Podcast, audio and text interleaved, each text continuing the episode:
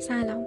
به اولین اپیزود از سری پادکست های نلکست خیلی خیلی خوش اومدید اسم من محیاست داخل نلکست قرار تجربه هامو از کتاب های مختلف با شما به اشتراک بذارم و نظرمو در مورد اون کتاب ها بهتون بگم.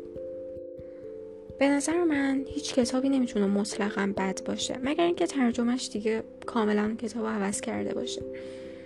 ولی از هر کتابی میشه این نکته آموزنده گرفت و خیلی خیلی دوست دارم که اینا رو با شما به اشتراک بذارم تا شما هم اونها رو یاد بگیرید و از اونا بعضی وقتا استفاده کنید.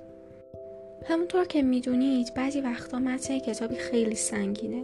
نهایت تلاش من اینه که کتابایی که به نظر خودم متن سنگینی داشته تا جایی که می‌تونم به زبان گفتاری مثل قصه براتون بگم.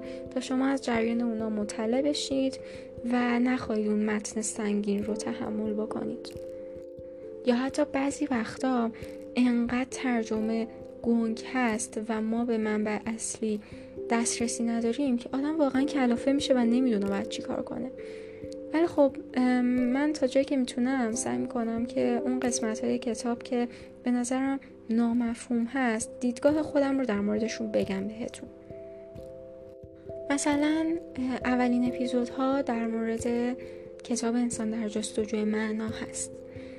این کتاب یک سری اصطلاحات روانشناسی و روانپزشکی داخلش به کار رفته که شاید توضیح آنچنانی در مورد اونا نداده باشه. سعی می‌کنم اونا رو برای کسی که علاقه مندن کامل توضیح بدم و بگم که کلا چی هستن. البته من خودم روانشناس یا روانپزشک نیستم. فقط با توجه به چیزهایی که مطالعه کردم از داخل منابع معتبر میام نظراتم رو میگم و خیلی خوشحال میشم. اگر کسی داخل این زمینه تخصصی داره حتما حتما نظرش رو به من بگه.